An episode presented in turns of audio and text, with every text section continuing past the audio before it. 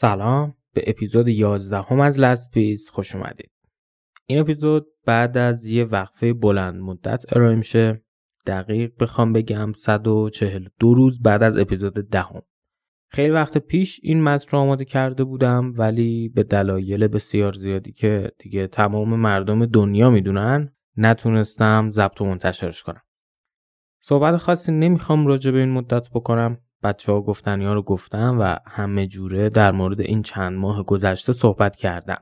فقط این رو بگم که این اپیزود توی تاریخ ششم بهمن هزار و چهارصد و یک داره رکورد و احتمالا منتشر میشه. یا به عبارتی صد و سی و سه روز بعد از به قتل رسیدن مهسا. بریم و بشنویم اپیزود یازده هم از فصل اول لاستپیس رو.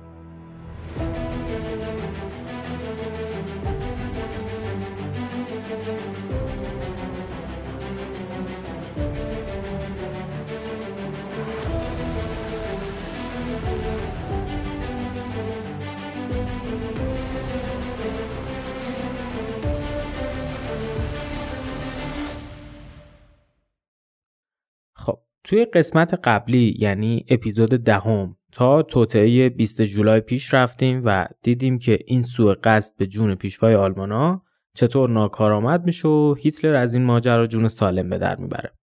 بعد از این اتفاق هیتلر به طرز چشمگیری نسبت به همه چیز بدبین میشه. کلا شخصیتش چرخش معنادار میکنه و دیگه از اون به بعد خشم و نفرت و دروغگوییش رو علنی میکنه. به زمین و زمان دروغ میگفته و اونقدری نسبت به متفقین تنفر پیدا میکنه که باعث به وجود اومدن یه عصر جدید توی جنگ دوم جهانی میشه. دوران بربریت نازی ها. توی این عصر جدید نازی ها از هیچ رنج و شکنجه علیه سربازا و مردم ملل متفق دریغ نمی کنن. روش های جدید شکنجه، آزمایشات انسانی و موارد دیگه‌ای که حالا جلوتر بهشون اشاره می‌کنیم رو روی کار میارن و یه صفحه از یاد نبردنی توی تاریخ برای خودشون ثبت می‌کنن. همزمان با سپری شدن این روزا، ژنرال آیزنهاور داشت پیشرفت‌های زیادی توی بازپسگیری و اشغال آلمان نازی رو حاصل می‌کرد. حملات سنگین از سمت دریا و زمین به آلمان ادامه داشت و فلسفه آیزنهاور یعنی ارتباط قوی بین نیروی هوایی و زمینی داشت به بهترین نحو ممکن پیاده سازی می‌شد. اینطور بوده فلسفه ژنرال آی که اول هواپیماها با یه بمبارون سنگین شهرها و آبادی‌های آلمان رو بکوبن، بعد پیاده نظام بیاد و هر چیزی باقی مونده رو نابود کنه. خیلی هم موفق بوده این فلسفه و تاکتیک‌های جذابی هم بر پیشبرد این نوع حملاتشون داشتن. بمبارون متفقین روز به روز سنگین‌تر می‌شد، به طوری که تو تاریخ بیست و دوم فوریه چهل و چهار ده هزار هواپیما به سمت برلین به پرواز در میان و بیش از نود درصد راه‌های ارتباطی و کارخانه‌های آلمان رو از بین میبرن. هدف اصلی این بمبارون از بین بردن کارخانه‌های صنعتی و اسلحه سازی و علل خصوص کارخانه‌های ساخت بنزین مصنوعی بوده. یادمون هست دیگه این اواخر هیتلر به قصد به دست آوردن نفت به قفقاز حمله کرده بود و قصد هم داشت به ایران حمله کنه و چاهای نفت آبادان رو تصرف کنه که متفقین پیش دستی کرده بودن و نذاشته بودن این منابع ارزشمند به دست نازی‌ها بیفته. معضل آلمان اون دوران سوخت برای تانک‌ها و هواپیما بود و از بین بردن کارخانه‌های تولید بنزین مصنوعی ضربه خیلی سنگین و مهلکی به پیکره ورماخت بود. همزمان که هوانوردهای متفقین دارن خاک آلمان رو به توبره میکشن، نیروهایی که توی ساحل نورماندی پهلو گرفته بودن هم پیشرویشون رو ادامه میدادن. روز به روز بیشتر تو اروپا و فرانسه پیشروی میکردن و سربازای آلمان بیش از هر زمان دیگه‌ای تحت فشار قرار گرفته بودن. این لحظه میشه که هیتلر و گورینگ تصمیم شیطانی خودشون رو میگیرن و دوران بربریات و وحشیگری نازی‌ها رو شروع میکنن. بدین صورت که خلبانای متفقین که هواپیماشون سقوط میکنه رو بدون هیچ بحثی تیربارون میکنن. این اقدام نازی‌ها خلف قوانین ژنو بود. تا قبل از این تصمیم هیتلر اگر خلبانی هواپیماش آسیب میدید و مجبور به فرود یا سقوط میشد، به عنوان اسیر جنگی شناخته میشد و تحت یه شرایط خاصی باید به زندانهای اسرا فرستاده میشد. تا تو زندان هم نمیتونستن خیلی بلا سر این اسرا بیارن. تجاوز و شکنجه و تحقیر و اعتراف اجباری و تبانی علیه امنیت و این چیزا در کار نبود. ولی خب جنون هیتلر باعث میشه که این قوانین کنار گذاشته بشن و خلبانایی که اسیر نازی‌ها میشن با بدترین روش‌های ممکن شکنجهشن. یه بلایی که سر این خلبانو میوردن این بوده، میفرستادنشون زیر دسته دانشمندی به اسم دکتر راشر که روی اینا یه سری آزمایش‌های مرگبار انجام بده. آزمایشش این بوده که ببینه چطور میتونه فشاری که ارتفاع زیاد به خلبانو میاره رو کمتر کنه. هواپیما وقتی از یه حد بیشتر اوج بگیره فشار خیلی سنگینی رو به خلبان میاره. تنفسش سخت میشه، به گوش و ریه‌اش فشار میاد و کلا خلبان رو توی وضعیت مرگباری قرار میده.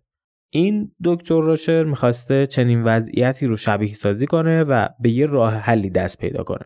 خلبانای بخت برگشته متفقین هم میشن موش آزمایشگاهی این دکتر راشر و همه کسایی که زیر دست این دکتر مورد آزمایش قرار گرفتن به طرز فجیعی کشته شدن.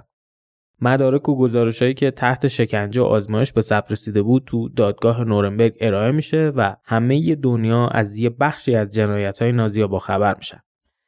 این فقط یه پرده از جنایت‌ها و کارهای وحشتناکیه که آلمان‌ها طی جنگ جهانی دوم انجام دادن. در آینده تو سوشال مدیاهای چنل که فعلا یوتیوب و تلگرامن، این دوران بربریت رو بیشتر باز می‌کنیم. موارد قابل مقایسه به چشمم خورد که خیلی شبیه وضعیت فعلی ما ایرانیا بود. بگذاریم بهش می‌پردازیم، بعداً یه فلش فوروارد چند ماهه می‌زنیم تا برسیم به ماه اکتبر هزار و نهصد و چهل و چهار. توی این ماه متفقین هم توی نبردهای اروپا موفق بودن، هم توی نبردهای اقیانوس. اینجا جاییه که تایملاین رو دوباره از دو جبهه جلو میبریم. یکیش نبردهای آمریکا با ژاپن و نبردهای متفقین با آلمان. چهاردهم اکتبر تاریخ حمله ایالات متحده به جزیره لیتی بوده. بیست و سوم اکتبر هم تاریخ بازپسگیری پاریس، یعنی پایتخت فرانسه از دست آلمانیا. توی این روز بوده که لشکر دوم زرهی فرانسه با لشکرهای چهارم و پونزدهم آمریکا از دروازه های پاریس رد میشن و آلمانا رو مجبور به عقب نشینی میکنن. از این لحظه به بعد میخوایم برگردیم به نبردهای اقیانوس. ببینیم توی این مدتی که ما نبردهای اروپا رو مرور میکردیم، اون سر دنیا چه اتفاقاتی افتاده و نهایتاً هم میرسیم به نبرد لیتی، یکی دیگه از نبردهای بزرگ متفقین علیه امپراتوری ژاپن. آخرین باری که ما داشتیم در مورد جنگ آمریکا و ژاپن صحبت می‌کردیم تاریخ نهم فوریه چهل و سه بود، یعنی زمانی که سربازای ژنرال مکآرتور موفق شدن ژاپنی‌ها رو توی جزیره گودار کانال شکست بدن. خاطر اون است که آمریکایی‌ها به خاطر برتری استراتژیکی که گودار کانال بهشون میده فشار بیشتری به ژاپن وارد می‌کنن و اونا رو مجبور به عقب نشینی از جزایری که توی دو سال قبل تصرف کرده بودن می‌کنن. یه فلش فوروارد بلند میزنیم، میخوایم بیست ماه بریم جلو تا برسیم به یکی از بزرگترین نبردهای جنگ جهانی دوم تو حاشیه اقیانوس، نبرد لیتی. طی این فاصله بیست ماهه آمریکایی‌ها کنترل اکثر جزایر سلیمانو به دست میگیرن و حسابی مواضعشون رو توی اون نقطه از دنیا تقویت میکنن و خودشون رو برای نبردهای لیتی و لوزون آماده میکنن. لیتی و لوزون دوتا از جزایر فیلیپین بوده که ژنرال یاماشیتا قصد داشته به عنوان پایگاه‌های اصلیش از اونها استفاده کنه. خیلی سری و محرمانه این دوتا جزیره هم انتخاب کرده بود، ولی خب جاسوسای انگلیسی و فیلیپینی آمار برنامه یاماشیتا رو به مک‌آرتور داده بودن. برنامه ژاپن این بوده: ژنرال سوزوکی با اکثریت سربازا و تجهیزات توی جزیره لیتی موضع بگیره و ژنرال یاماشیتا توی جزیره لوزون پایگاه اصلی رو برقرار کنه و از اونجا به تقویت سوزوکی و جزیره لیتی بپردازه. توی تاریخ بیستم اکتبر هزار و نهصد و چهل و چهار ناوگان هفتم آمریکا که یکی از پرافتخارترین و ترسناکترین لشکرهای ایالات متحده بود، حرکت خودش رو به سمت خلیج لیتی شروع می‌کنه. ده ها هزار سرباز آمریکایی با همراهی بیش از سیصد رزمناو بزرگ آرامش اقیانوس رو به هم می‌زدند و خودشون رو به حاشیه خلیج می‌رسوندن، جایی که بیش از دویست هزار سرباز ژاپنی آماده دفاع از امپراتور و فتوحاتش بودند. نیمه‌های شب بیستم هواپیماهای گشتی ژاپن تونستن زنجیره سیاه و وهم‌آمیز رو توی اقیانوس شناسایی کنن. این زنجیر ناوگان عظیم متفقین. خیلی زود بمب افکن‌های ژاپنی خودشون رو به بالای این ناوگان رسوندن و بمبارونشون رو شروع کردن. به دستور جنرال مک‌آرتور، بمب‌های دودزار روی عرشه رزمناوها روشن شدند و پهنای اقیانوس رو غرق در دود کردند. دود سیاه و ترسناک که از کشتی‌های بمبارون شده بلند می‌شد. خلبان‌های ژاپنی خیال می‌کردند تونستن خسارات زیادی رو به ناوگان ایالات متحده وارد کنند. خیلی زود خبری مبنی بر از بین رفتن هفتاد و پنج کشتی به توکیو مخابره شد و امپراتور سرزمین خورشید از این پیروزی بدون دردسر قهرمان خوشحال شد. طبق برآورده ژنرال یاماشیتا، حمله آمریکایی‌ها حداقل دو ماه به تعقیب می‌افتاد و اون توی این بازه زمانی میتونست خیلی خوب موازنش رو تقویت کنه. تمام مردم ژاپن از این پیروزی نه چندان سختشون غرق شادی میشن و روزهای بعد رو به جشن و خوشحالی سپری می‌کنن. صبح روز بیست و سوم یکی از سربازای ژاپنی که توی برجک نزدیک به ساحل لیته‌ای بود، با منظره ترسناک و عجیب مواجه میشه. چشمای مست و مدهوش این سرباز زنجیره سیاه رو در خط افق مشاهده میکرد که هر لحظه بزرگتر و بزرگتر میشد. دوربین این سرباز چیزی رو نمایان کرد که باعث وحشت ژنرال سوزوکی و سربازاش شد. ناوگان هفتم آمریکا به نزدیکی ساحل رسیده بود و داشت خودش رو برای بمبارون ساحل آماده میکرد. توپ‌های غول‌پیکر ناوهای متفقین طول ساحل رو نشونه گرفته بودند و ناگهان غرش انفجار آرامش اقیانوس رو در هم شکست. توپ‌هایی که قدرتشون کوه رو از جا می‌کند و صخره رو ذوب کرد، مدافعین ژاپنی رو متواری کرد. اونا ساحل رو میکوبیدن تا شرایط امنی رو برای پیاده شدن سربازای نیروی دریایی فراهم کنند. بعد از ظهر بیست و سوم اکتبر فرا رسیدن. ده ها هزار سرباز آمریکایی سوار بر قایق‌های تندرو امواج رو میشکافند تا وارد خشکی بشن، ولی دشمن سرسخت اونا علیرغم بمبارون سنگین ناوگان دریایی هنوز توی سنگر باقی مونده. سربازای ژاپنی تصمیم گرفته بودن با وجود بمبارون شدید توی سنگراشون بمونن و خودشون رو تسلیم مرگ کنن. به محض ورود سربازای متفق، آتش سنگین نیروهای ژاپنی شروع شد. نبرد سهمگینی بین سربازای دو کشور شروع شد. رگبار مسلسل‌های ژاپنی سربازای آمریکایی رو شکار می‌کرد و خون جنازه‌ها حاشیه ساحل رو به رنگ قرمز در می‌آورد. تو هیاهوی این نبرد یکی از قایق‌های رزمناو فرماندهی به آب انداخته شد. سرنشینای این قایق چند افسر جوان و ژنرال ارشد آمریکایی، فرمانده جبهه اقیانوس ژنرال مکآرتور بودند.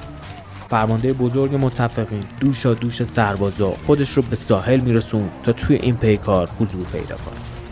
مکآرتور از بین آتش مرگبار مسلسل‌های ژاپنی رد میشه و خودش رو به خشکی میرسونه تا زیر یکی از نخل‌های ساحلی هیجان انگیزترین سخنرانی نبرد لیته رو انجام بده. جملات مکآرتور اینجور شروع میشه: مردم فیلیپین، جنگ توی منطقه جریان پیدا کرده که شما رو خواه یا ناخواه به پیکار میکشونه، پس الان برای خونه و ملیت خود بجنگید، برای نسل‌های آینده و فرزندانتون، برای سرزمین اشغال شدتون به دست دشمن مشترک قیام کنید و نذارید سلاح دشمن روحیه شما رو تضعیف کنه. خداوند بزرگ راه رو به شما نشون میده. به نام میهن و برای آزادی پیش به سوی مبارزه. نطق هیجانی مک‌آرتور جونی تازه به روح سربازای آمریکایی و مردم فیلیپین میدمه و تا سه روز بعد یعنی بیست و ششم اکتبر کنترل خلیج و جزیره لیته به دست متفقین. بدین ترتیب یکی از مهمترین نبردهای اقیانوس با پیروزی متفقین به پایان رسید. طی این سه روز نبرد یه اتفاق مهم میفته، یا بهتر بگیم یه تاکتیک جدید از سمت ژاپنیا ابدا میشه: کامیکازه یا طوفان آسمانی. همون روشی که خلبان مستقیم به ناو شیرجه میزنه و هواپیما رو میکوبونه به کشتی یا ناو. این اواخر ژاپنیا فهمیده بودن که هیچ شانسی در برابر ناوگان دریایی و هوایی ایالات متحده ندارن. هم ناوهای آمریکای خیلی قوی بود، هم هواپیماشون. خلبانا هم که آموزش‌های بهتری دیده بودن و زبده‌تر بودن به قول معروف. ژاپنیا میان و یه بمب جدید ابداع میکنن که بتونن بدون اینکه تو خط آتش ضد هوایی قرار بگیرن بکوبنش به کشتی. ولی خب قدرت تخریبش خیلی پایین بود و عملاً هیچ آسیبی به کشتی‌ها نمی‌رسوند. نهایتاً هم عاقبت این بمب ناکارآمد میشه یه اندوه و شرمساری برای سربازا و فرمانده‌های ژاپن. روز بیست و پنجم اکتبر یعنی یه روز قبل از پایان یافتن نبرد لیته، یکی از اسکادران‌های ژاپنی برای بمبارون ناوهای متفقین فراخوانده میشه. فرمانده این اسکادران کسی بوده به اسم دریادار آریما. این دریادار آریما روزای خیلی سختی رو سپری کرده بود. میدونست که خلبانان ژاپنی هیچ شانسی در برابر متفقین ندارن و درست تو همون لحظات تصمیم گرفته بود شیوه مبارزه رو تغییر بده. چند ساعت قبل از پرواز اسکادران خلبانای ژاپنی رو جمع میکنه و این جملات رو براشون میخونه. تو موقعیت خطرناک فعلی ژاپن هیچ راهی برای پیروزی نداره مگر اینکه از نیروی اخلاقی و شجاعانه سربازاش استفاده کنه. من میدونم که همه سربازای ژاپنی به این سلاح مجهز هستن. با این نیروی روحی مقاومت ناپذیر ما میتونیم موقعیت نبرد رو به نفع خودمون تغییر بدیم. خلبانای ژاپنی اون لحظه یه مقدار حیرون میشن از این حرف آریما. اینا کلا چهار ساعت در شبانه روز میخوابیدن و دائما هم تو هوا در حال مبارزه با هواپیماها و رزمناوهای متفق بودن. درک نمیکردن شجاعت بیشتر یعنی چی. تا اینکه چند ساعت بعد موقعی که به سمت ناوگان دریایی متفقین پرواز میکردن با صحنه عجیبی مواجه میشن. خلبانای ژاپنی هواپیمای دریادار آریما رو میدیدن که داشت عمود به سمت یکی از ناوهای آمریکایی شیرجه میزد.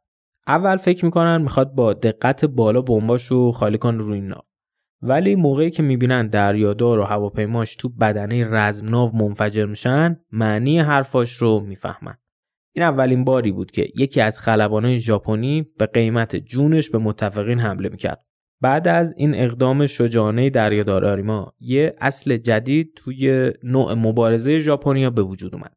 تمام خلباناشون قصد داشتن به همین شیوه به ناوهای آمریکایی ضربه بزنن. شعارشون هم این بوده: ارزش یه هواپیمای تک موتوره در مقابل ناو هواپیمابر خیلی ناچیزه. کلاً به جون خودشون فکر نمی‌کردن تو اون لحظات. فقط و فقط فکر پیروزی امپراتوریشون و حفظ شرافتشون بودن.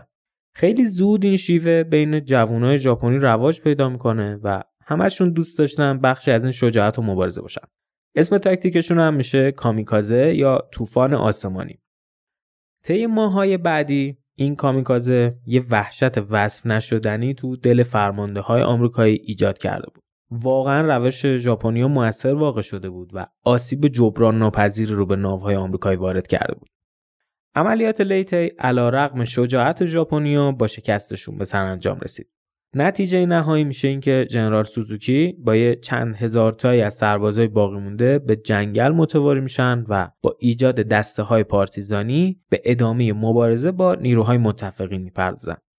پایگاه این جزیره هم نهایتاً به دست آمریکایی‌ها و متفقین افتاد و از همونجا عملیات جدیدی شروع شد. عملیات بازپسگیری جزیره لوزان، جایی که تحت کنترل ژنرال یاماشیتا بود و توی اون مدت به خوبی مواضعش رو تو جزیره تقویت کرده بود. توی هفته‌های بعد از فتح شدن لیته، ژاپنیایی که تحت فرمان ژنرال سوزوکی بودن، تونستن آسیب‌های جدی رو به ایالات متحده وارد کنن. پارتیزانای ژاپن شبونه حمله میکردن و فرودگاه‌ها رو نابود میکردن. تکنسین‌ها و مهندسای آمریکایی رو میکشتن. به پایگاه‌هاشون حمله میکردن و کلاً اون دوران خیلی موفق بودن تو کار و مبارزه‌شون. همین موفقیتشون هم باعث میشه که امپراتور هیروهیتو هوا برش داره. خیلی خوشحال شده بود از این پیروزی کوچیکی که تو لیتی به دست آورده بودن و همون موقع به ژنرال یاماشیتا یه نامه میزنه که شما لوزون رو ول کن و با تمام قوایی که در خدمتته به لیتی حمله کن. آمریکایی‌ها رو همونجا شکست بده. هیزومو تا وقت خشکه بسوزونش. اما خب یاماشیتا اصلا مثل هیروهیتو فکر نمی‌کرد. هم یاماشیتا و هم سوزوکی می‌دونستن این نبردهای پارتیزانی به خاطر یه هدف بزرگتره. هدف بزرگتر هم کند کردن پیشروی آمریکایی‌ها به منظور تقویت مواضع لزوم بود. یاماشیتا که تو کتاب خاطراتش اینجور نوشته: هیروهیتو با این دستورش رسما داشت فرمان سقوط ژاپن رو امضا می‌کرد. راست هم می‌گفت. جابجا کردن نیروهای یاماشیتا بعد از طریق اقیانوس انجام شد، جایی که آمریکایی‌ها داخلش هیولایی بودن واقعا. ولی خب دیگه کاری نمی‌شد کرد. دستور از جانب خدای ژاپنیا صادر شده بود. مکآرتور با شنیدن این خبر خیلی خوشحال میشه و سریعاً دستور میده که تمام نیروها آماده باشه کامل باشن. به زودی نبرد عظیمی برای غرق کردن نیروهای اعزامی ژاپن به خلیج شروع میشه. یاماشیتا علیرغم میل باطنیش بعد چهل و پنج هزار سرباز ژاپنی و بیش از صد ناو بزرگ رو دور از چشم آمریکایی‌ها به سمت لیتی به حرکت در بیاره. تو مسیری که بالغ بر پنج هزار هواپیمای آمریکایی و صدها زیردریایی منتظرشون هستن. درست زمانی که ناوگان یاماشیتا به میانه اقیانوس میرسه، آتیش ژنرال مکآرتور هم شروع میشه. تو چند ساعت تمام ناوگان ژاپن از بین میره. از صد ناو فقط سه تاشون سالم میمونن که اونا هم به لوزون برمیگردن. فرمان هیروهیتو یه شکست تمام عیار برای ژاپن و ژنرال یاماشیتا برمغان میاره و کار رو برای پیشروی متفقین حسابی راحت میکنه. یاماشیتا بعد از برگشتنش به لوزون یه گروه موسوم به گروه مردان مرگ رو تشکیل میده و میزنه به دل جنگل. اونجا توی وضعیت اسفناکی گیر میافتن و تمام توانشون رو میذارن که بیشترین آسیب رو به آمریکایی‌ها برسونن. ژاپنیا رسما عاجز بودن و انتقام سختی هم می‌خواستن از آمریکایی‌ها بگیرن. دوباره رو میارن به تاکتیک‌های پارتیزانیشون و خیلی هم موفق واقع میشن تو این سبک مبارزه. استاد بودن تو نبردهای جنگل و مدام به کمپ‌های آمریکایی شبیخون می‌زدن و هر بار هم کلی سرباز رو می‌کشتن و زخمی می‌کردن. یه مدت همینطور می‌گذره. البته این هم اضافه کنم که متفقین توی ماه ژانویه هزار و نهصد و چهل و پنج وارد لوزون شدن و سریعا هم کنترل جزیره رو به دست گرفتن. این دورانی که داریم ازش صحبت میکنیم مربوط به اوایل سال چهل و پنج و بعد از وارد شدن آمریکایی‌ها به لوزونه. همین حملات پارتیزانی که الان گفتیم. یه مدت همینطور میگذره تا زمانی که مکآرتور تصمیم میگیره ضربه نهایی رو به پیکره ژاپن وارد کنه. با وجود موقعیت استراتژیک و فرودگاه‌هایی که توی لوزون به دست آورده بودن متفقین، بمبارون توکیو ژاپن دیگه کار محالی حساب نمی‌شد. مکآرتور نقشه بمبارون سنگین توکیو رو طراحی می‌کنه، به طوری که بیش از چهل هزار هواپیما برای بمبارون ژاپن به کار گرفته میشه. توی یه بازه زمانی چند ماهه، هواپیماهای آمریکایی مدام توکیو و شهرهای دیگه ژاپن رو می‌کوبن. نیروی دریایی هم همینطور حرکت می‌کرد و دونه دونه جزایری که ژاپن تسخیر کرده بود رو پس میگرفت. الان دیگه ماها و هفته های آخر جنگ جهانی دومه. متفقین هم توی غرب دارن آلمان رو به زانو در میارن و هم توی اقیانوس ژاپن رو.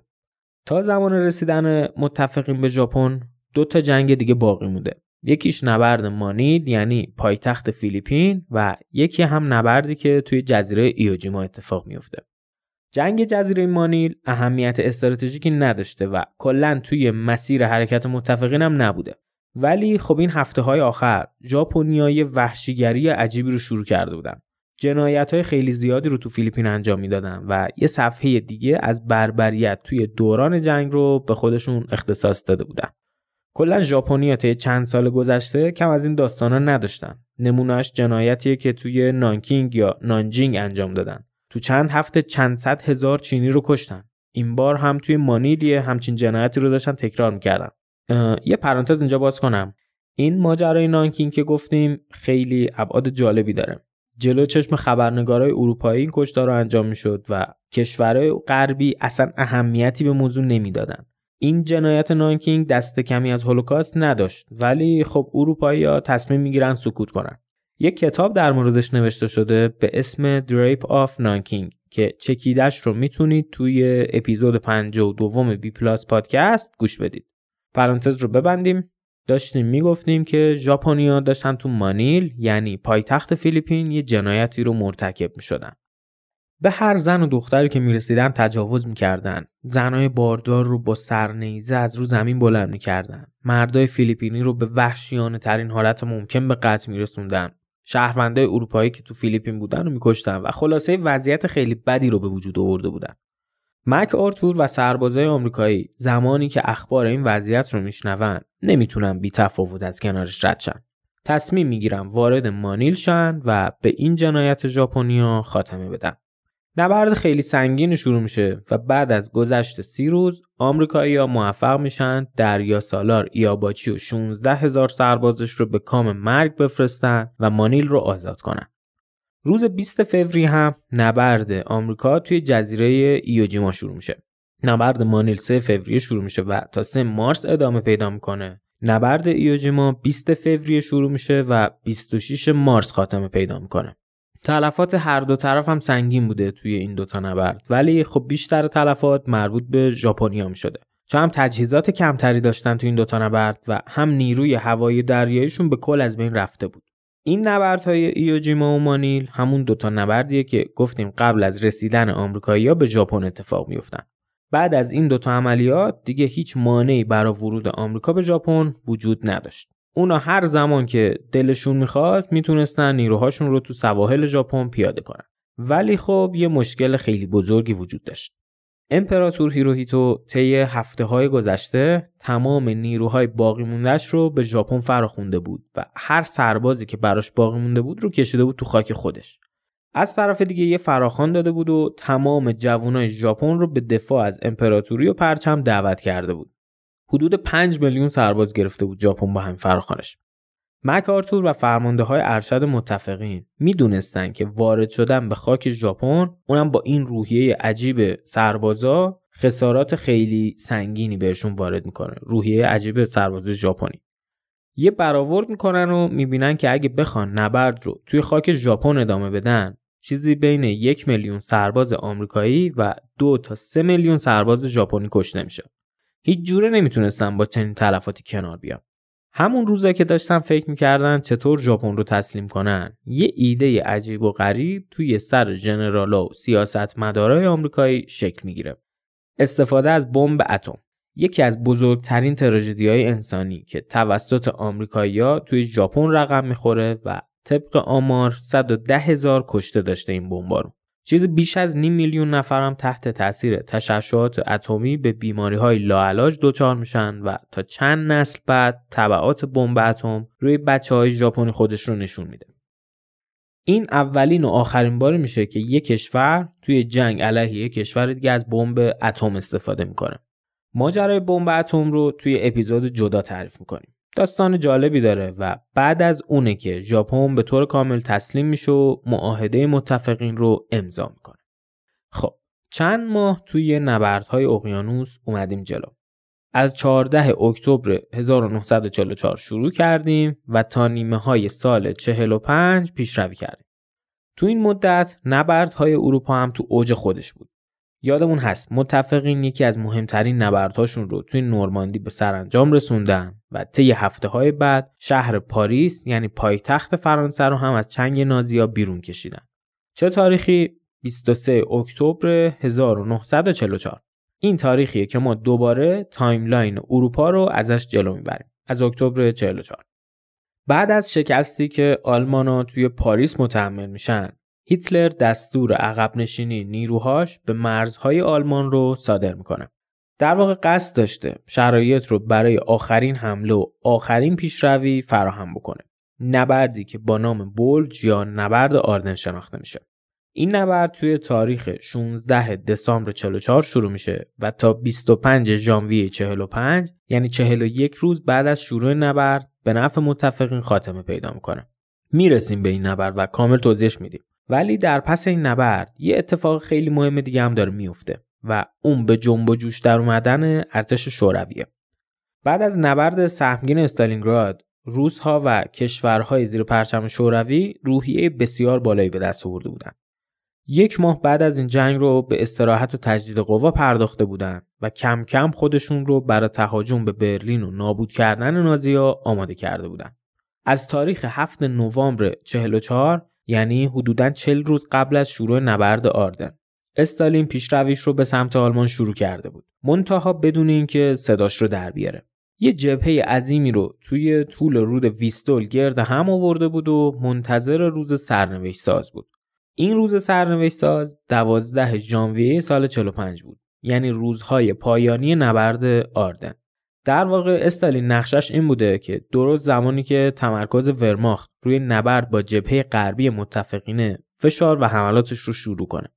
اینجور بگیم قبل از اینکه هیتلر بخواد نبرد بولج رو شروع کنه، استالین این اقدام رو پیش بینی کرده بود و خیلی سوسکی ارتش سرخ آورده بود جلو، پشت یه رودی به اسم ویستول مخفیش کرده بود. تا زمانی که آلمانا درگیر جنگ با متفقین غربی بودن، ارتشش رو به سمت برلین حرکت بده. تا روزهای آخر نبردم صبر میکنه که حسابی قدرت ورماخت تحلیل بره. خب بریم و برسیم به نبرد آردن، پرهزینه ترین نبرد جنگ جهانی دوم برای ایالات متحده.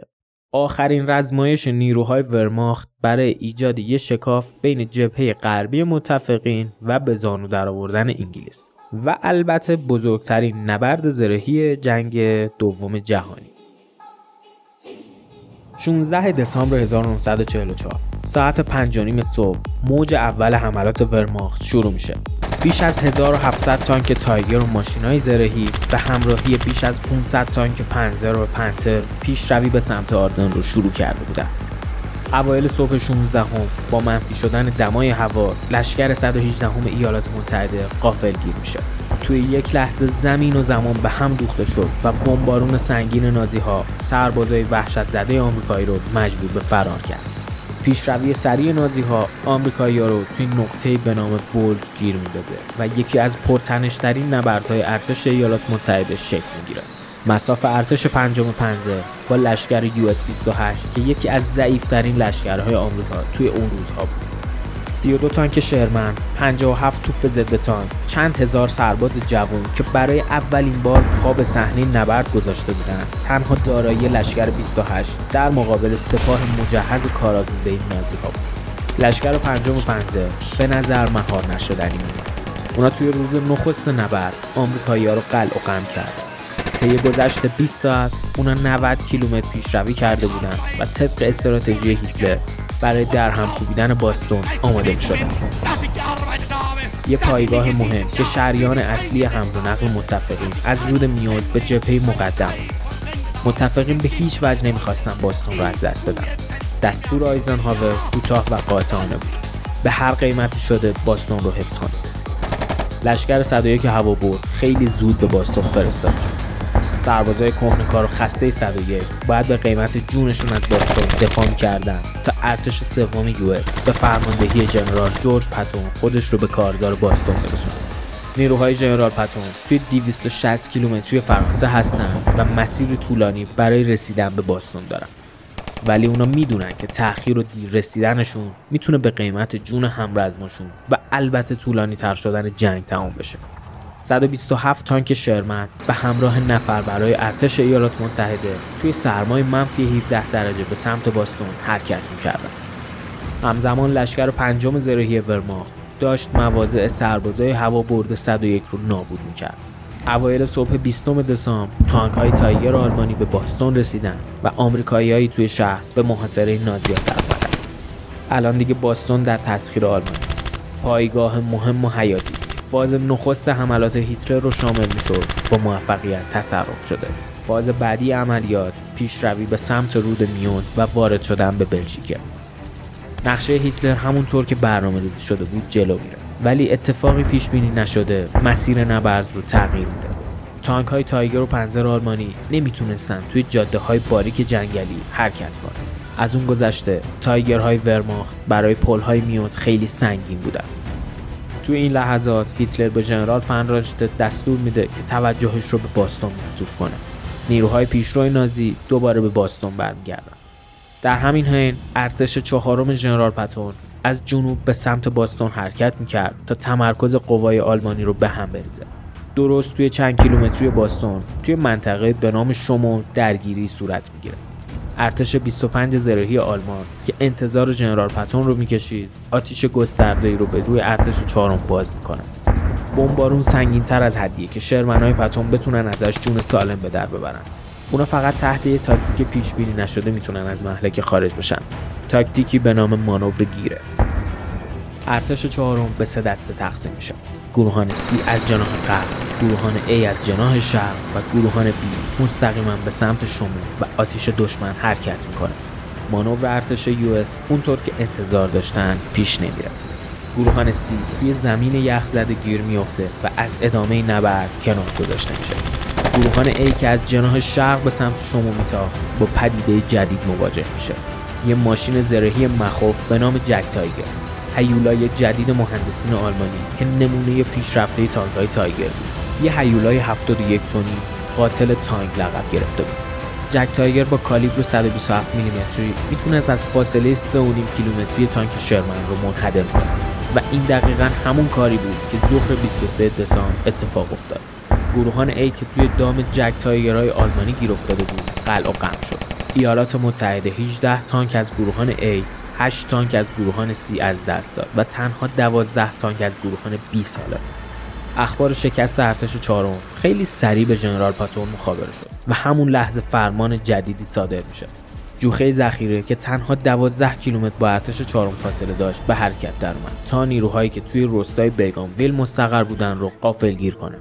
بیگانویل محل استقرار نیروهای ذخیره ورماخت بود که قرار بود به زودی به جبهه باستون منتقل بشن.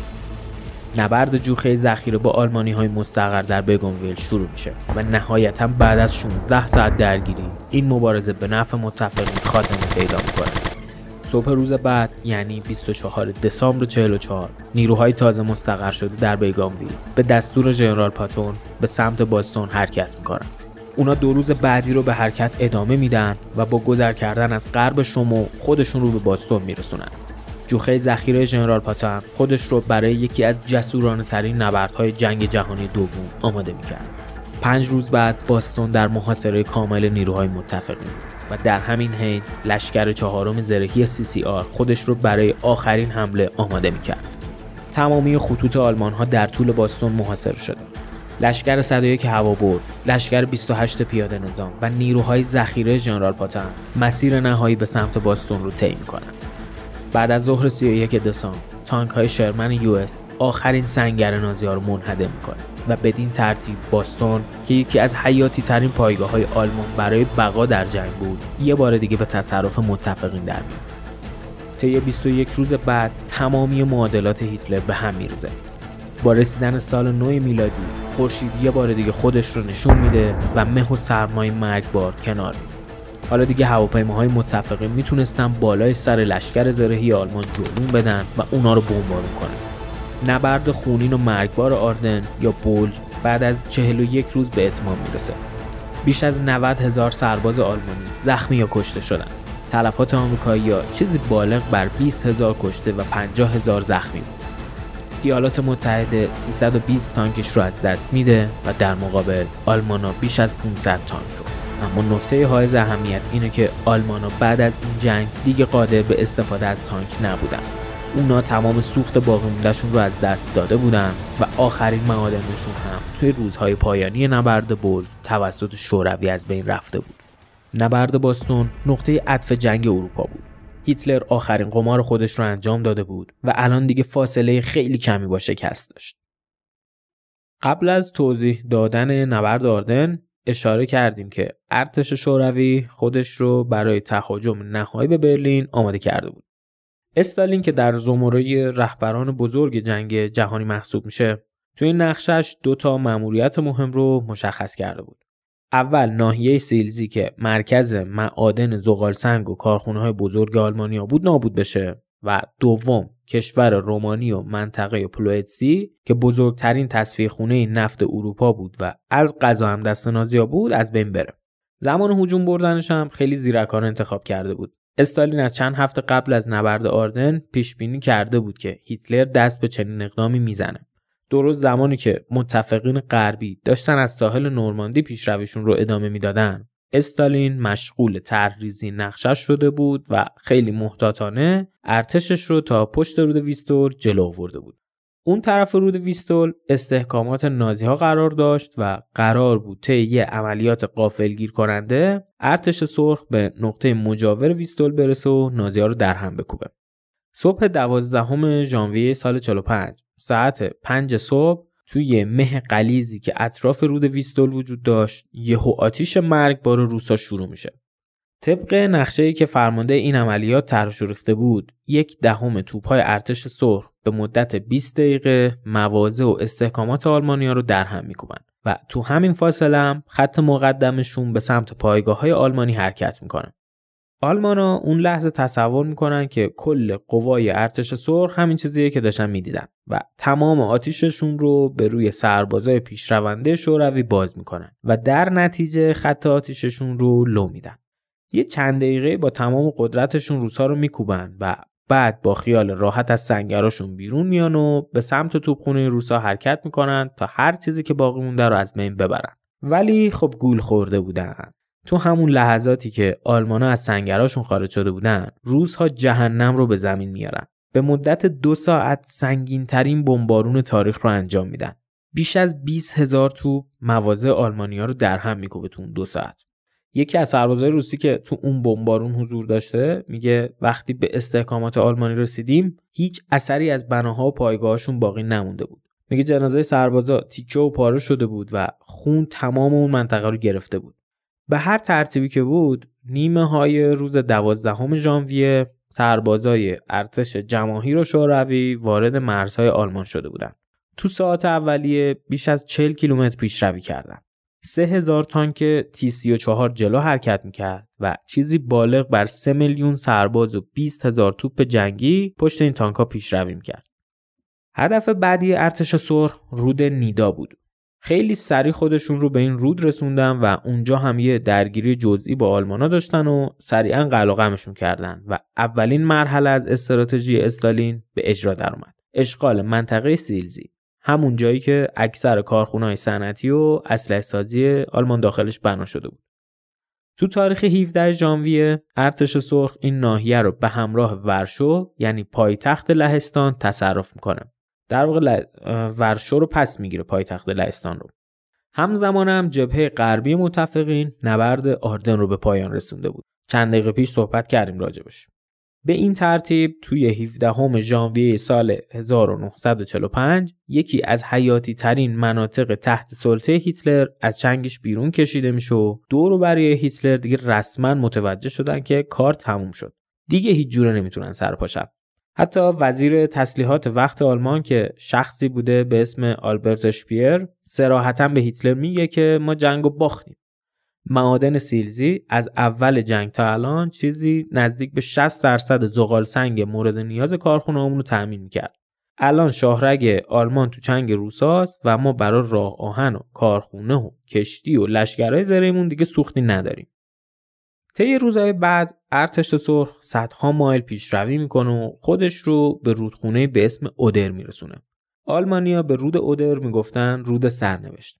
یه رودخونه با عرض پانصد متر که بین مرز آلمان و لهستان واقع شده بود و اون دست رودخونه دیگه رسما جزء خاک آلمان محسوب میشد. مرز اولیه‌اش منظورمه، یعنی همون چیزی که قبل از جنگ هم جزء خاک آلمان بوده. آلمانیا از همون روزهای اول جنگ خطوط مرزشون با کشورهای همسایه‌شون رو شدیداً تقویت کرده بودن. یه نمونهش رو هم تو قسمت‌های اول توضیح دادیم. خطوط زیگفرید یا وستوال که لب مرزشون با فرانسه بنا کرده بودن. یکی از اون خطوط مرزی هم همین استحکاماتی بود که لب رود اودر ساخته بودن. خیلی هم حساب شده بودن و واقعاً مانع سختی برای پیشروی دشمن به حساب می اومدن. منتها آلمانا یه مشکلی داشتن اینجا. سربازایی که توی این استحکامات مستقر بودن عموماً نوجوانای پانزده تا هجده ساله بودن که طی بسیج عمومی هیتلر به جبهه کشیده شده بودن. یعنی خیلی کارآزموده نبودن. اون طرف اما مهاجمین غالباً سربازای کهنه‌کار رو شامل می‌شدن که توی نبردهای بزرگ روسیه مثل استالینگراد و کرسک و لنینگراد جنگیده بودن. این کاره بودن همشون، مبارز و جنگ طلب. چنان کینه ای از این نازی‌ها به دل داشتن که به آب و آتیش می‌زدن تا به سربازای آلمانی برسن. همین تفاوت تو روحیه دوتا ارتش و البته تعداد چندین برابری سربازای شوروی باعث میشه که روسا خیلی سریع و با تلفات پایین از رود اودر یا رود سرنوشت عبور کنن. تو چهار روز بعد پیشروی‌های زیادی رو تو خاک آلمان انجام میدن. مارشال راکاسوفسکی که از جبهه جنوبی لهستان به آلمان وارد شده بود دویست و پنجاه کیلومتر پیشروی میکنه، اونم تو دوازده روز. کنترل پروس شرقی به دست روسا میفته و دیگه رسما همه چیز برای هجوم نهایی به برلین آماده شده بود. در طرف دیگه هم پیشروی متفقین غربی سرعت زیادی گرفته بود و توی فوریه سال چهل و پنج هشتاد و چهار لشکر متفقین وارد خاک آلمان شده بودند. نیروهای آمریکایی از جناح راست می اومدن جلو، نیروهای انگلیسی از جناح چپ و نیروهای جنبش مقاومت و فرانسه و سربازای کانادا مستقیما به سمت برلین پیش می رفتن و تو رو هم هر مقاومتی از آلمان رو می دیدن در هم می شکوندن. خود آلمان هم دیگه میلی به جنگیدن نداشتن، اکثرا تسلیم می شدن. یه گزارشی دیدم از اون دوران که نوشته بود بعد از نبرد آردن تا زمانی که متفقین به نزدیکی‌های برلین میرسن چیزی بالغ بر یک میلیون سرباز و افسر آلمان خودشون رو تسلیم کرده بودن. همه چیز به نفع متفقین داشت جلو میرفت و دیگه کم کم ارتشای شرقی و غربی متفقین داشتن به هم میرسیدن. همین اتفاق هم افتاد و توی پانزدهم آوریل پیش قراولان ارتش سرخ و ارتش آمریکا با هم برخورد کردند. صحنه خیلی دراماتیکی و عکس جالبی ازش موجود بود توی وب. توی یه گزارش نوشته بود سربازای روسی و آمریکایی با وجود اینکه زبون همو بلد نبودن با هم خوشوبش می‌کردن و همو بغل می‌کردن و کلا صحنه خیلی جالبی بود. اون روز یعنی پانزدهم آوریل ژنرال عمر برادلی با سپهبد کانیف ملاقات کرد و به رسم دوستی یک گلوی تازه کردن و برنامه ادامه جنگ رو با هم مرور کردن. برنامه یا نقشه‌ای که سیاستمدارا یعنی استالین، چرچیل و روزولت داشتن این بود که متفقین غربی تا نزدیکی‌های برلین پیشروی کنند و فتح برلین رو در هم شکوندن و مقاومت نهایی رو به ارتش سرخ بسپارن. البته این توافق بیشتر بین روزولت و استالین اعتبار داشت. چرچیل خیلی با این موضوع موافق نبود و معتقد بود اگه بذارن ارتش شوروی اول وارد برلین بشه، عملاً تمام اعتبارش به نفع استالین مصادره میشه.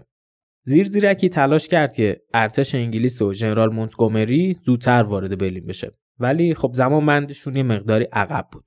کلن اینو هم باید اضافه کنم که این روزهای آخر جنگ بین سه تا رهبر بزرگ متفقین یعنی استالین، روزولت و چرچیل یه درگیری‌ها و اختلاف نظرهای پیش اومده بود. جریانش از یازدهم فوریه شروع میشه، دو ماه قبل از این تاریخی که الان صحبت می‌کردیم راجبش. موقعی که این سه نفر توی یالتا همدیگر رو ملاقات می‌کنن تا به یه توافقی برای آلمان پسانازی دست پیدا کنن. تاریخ مکرر نشون داده که زمانی که یه ملت مغلوب به دولت یا حکومت متخاصم چیره میشن، وضعیت خیلی بدی پیش میاد. جنایت‌ها علنی میشه و کلاً یه آشفت بازاری به وجود میاد. تو جلسه یازدهم آوریل قرار بود برنامه هجوم نهایی به برلین و تنظیم کردن یه شرایطی برای صلح با آلمان و مقابله با مسائلی که بعد از جنگ به وجود میاد تنظیم بشه. هر کدوم از این رهبرا مسلماً یه خواسته‌هایی داشتن. چرچیل و استالین مستقیما به دنبال منافع خودشون و کشوراشون بودن و سعی می‌کردن یه تیکه بیشتر از خاک آلمان رو تصاحب کنن. روزولت هم اصلا به دنبال این چیزا نبود. خیلی آدم صلح‌طلبی بود و تنها چیزی که فکرشو مشغول کرده بود ایجاد یه صلح بین ملل مختلف و ایجاد سازمان ملل بود. نکته مهم این جلسه این بود که از فرانسه کسی رو دعوت نکرده بودن. استالین و روزولت معتقد بودند که فرانسه لایق این نیست که بخواد تو چنین جلسه‌ای حضور پیدا کنه. صراحتاً گفتن که فرانسه فتح شده بود و کارش تمام شده بوده. الان قرار نیست حق رأی حداقل تو این جلسه داشته باشه. این موضوع شدیداً چرچیل رو اذیت می‌کرد، ولی فرانسه متحد بزرگی برای بریتانیا بود و مسلماً رأی دادن فرانسه به نفع چرچیل و بریتانیا.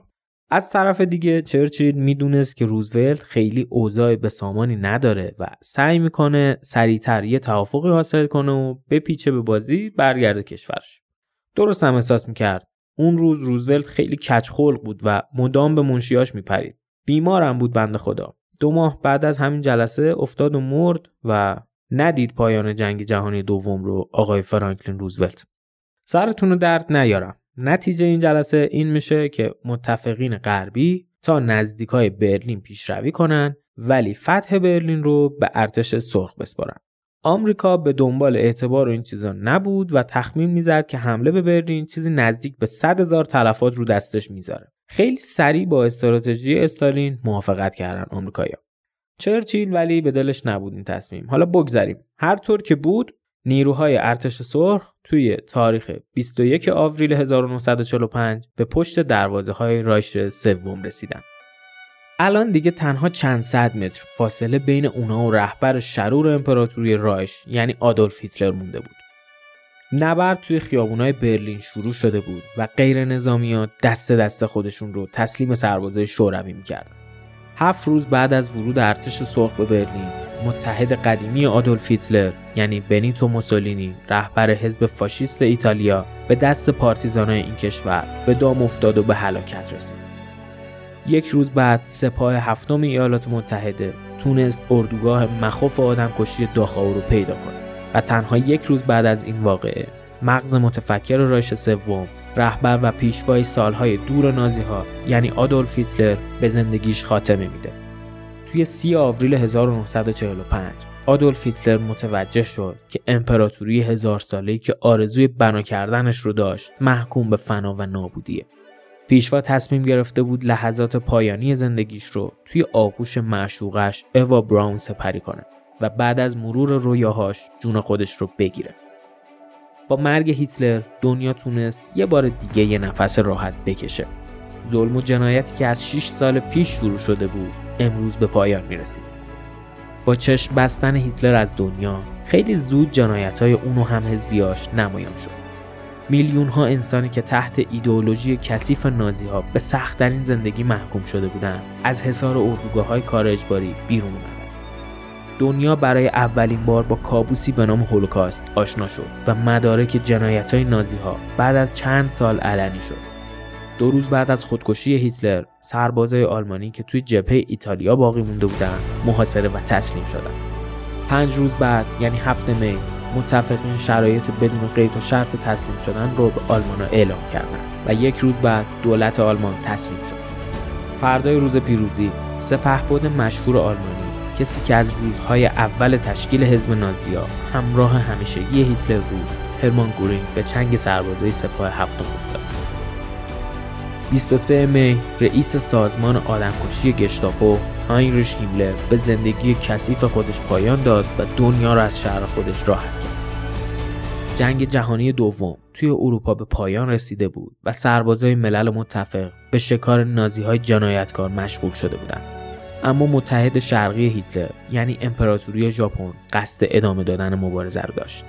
ژاپن که طی هفته‌های اخیر پنج میلیون سرباز جدید به گارد امپراتوری اضافه کرده بود، قصد تسلیم شدن نداشت و همین شرایطی رو فراهم می‌کرد که ایالات متحده تصمیم به استفاده از مرگبارترین سلاح ساخته شده توسط بشر بگیره، بمب اتم. توی تاریخ ششم آگوست، یعنی سه ماه بعد از اتمام جنگ توی اروپا، اولین بمب اتم روی شهر ناگازاکی فرود اومد. ژاپنیا توی اون لحظات برای اولین بار نسبت به ادامه جنگ مردد شدند. اونا میدونستن آمریکا با وجود چنین سلاحی میتونه نسل ژاپن رو به کل از بین ببره. سه روز بعد دومین بمب اتم روی شهر هیروشیما انداخته شد و پنج روز بعد امپراتور هیروهیتو شرایط بی‌قید و شرط تسلیم شدن رو پذیرفت. حالا دیگه سایه مرگ و نفرت از دنیا برداشته شده بود. جنگ شش ساله با تخمین هشتاد میلیون تلفات به پایان رسیده بود. پایان این نبرد پایان ناامیدی و تاریکی بود. زمانی به نظر می رسید که نیروهای شیطان پیروز میشن و نسل‌های آینده توی ظلمت و تاریکی فرو میرن، ولی در نهایت نور به تاریکی غلبه کرد. خیر به شر پیروز شد و فداکاری میلیون‌ها زن و مرد به استبداد پایان داد و پایه‌های جهانی عادلانه‌تر رو پیریزی کرد. چند ماه پس از تسلیم شدن کشورهای متخاصم، دادگاه‌های عدالت برگزار شد. دادگاه‌هایی که قرار بود جنایتکارای نازی رو محاکمه کنه.